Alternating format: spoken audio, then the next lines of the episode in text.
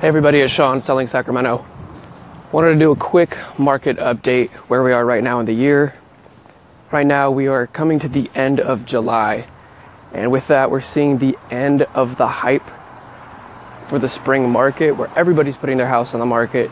Everything is selling like crazy. June is usually the hottest market for that.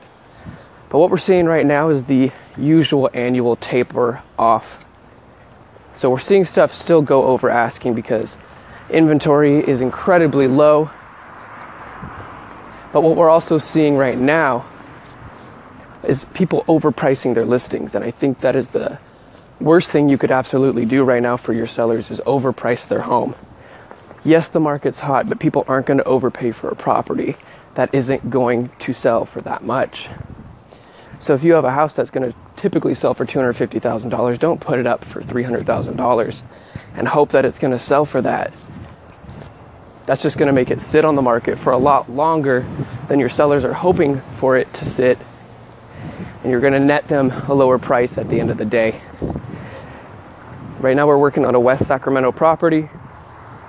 It's a very big house. It wasn't expired. The agent before had it up for $399,000, which is an incredibly high price for West Sacramento as a whole. The house is big, it's six bedrooms. However, for the area that it's in, that price does not make sense. So the agent before had it at 399. And the problem with that is is it missed out all the buyers that were looking to move into that area. Nobody could afford that who wanted to live in West Sacramento. So it sat on the market. Price reduction after price reduction, still no sale. Now we came in and within a week we had two offers, one at below asking and one right at asking. So we're working on that one right now, and hopefully we're going to see it close in the next couple of days. So I guess my advice to all people in real estate right now and people who are selling their homes or looking to buy homes or don't put something overpriced just because the market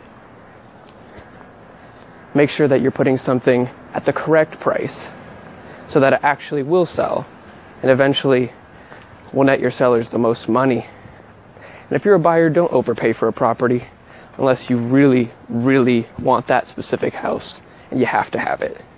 Otherwise, save your money and find the best house for you. Thank you.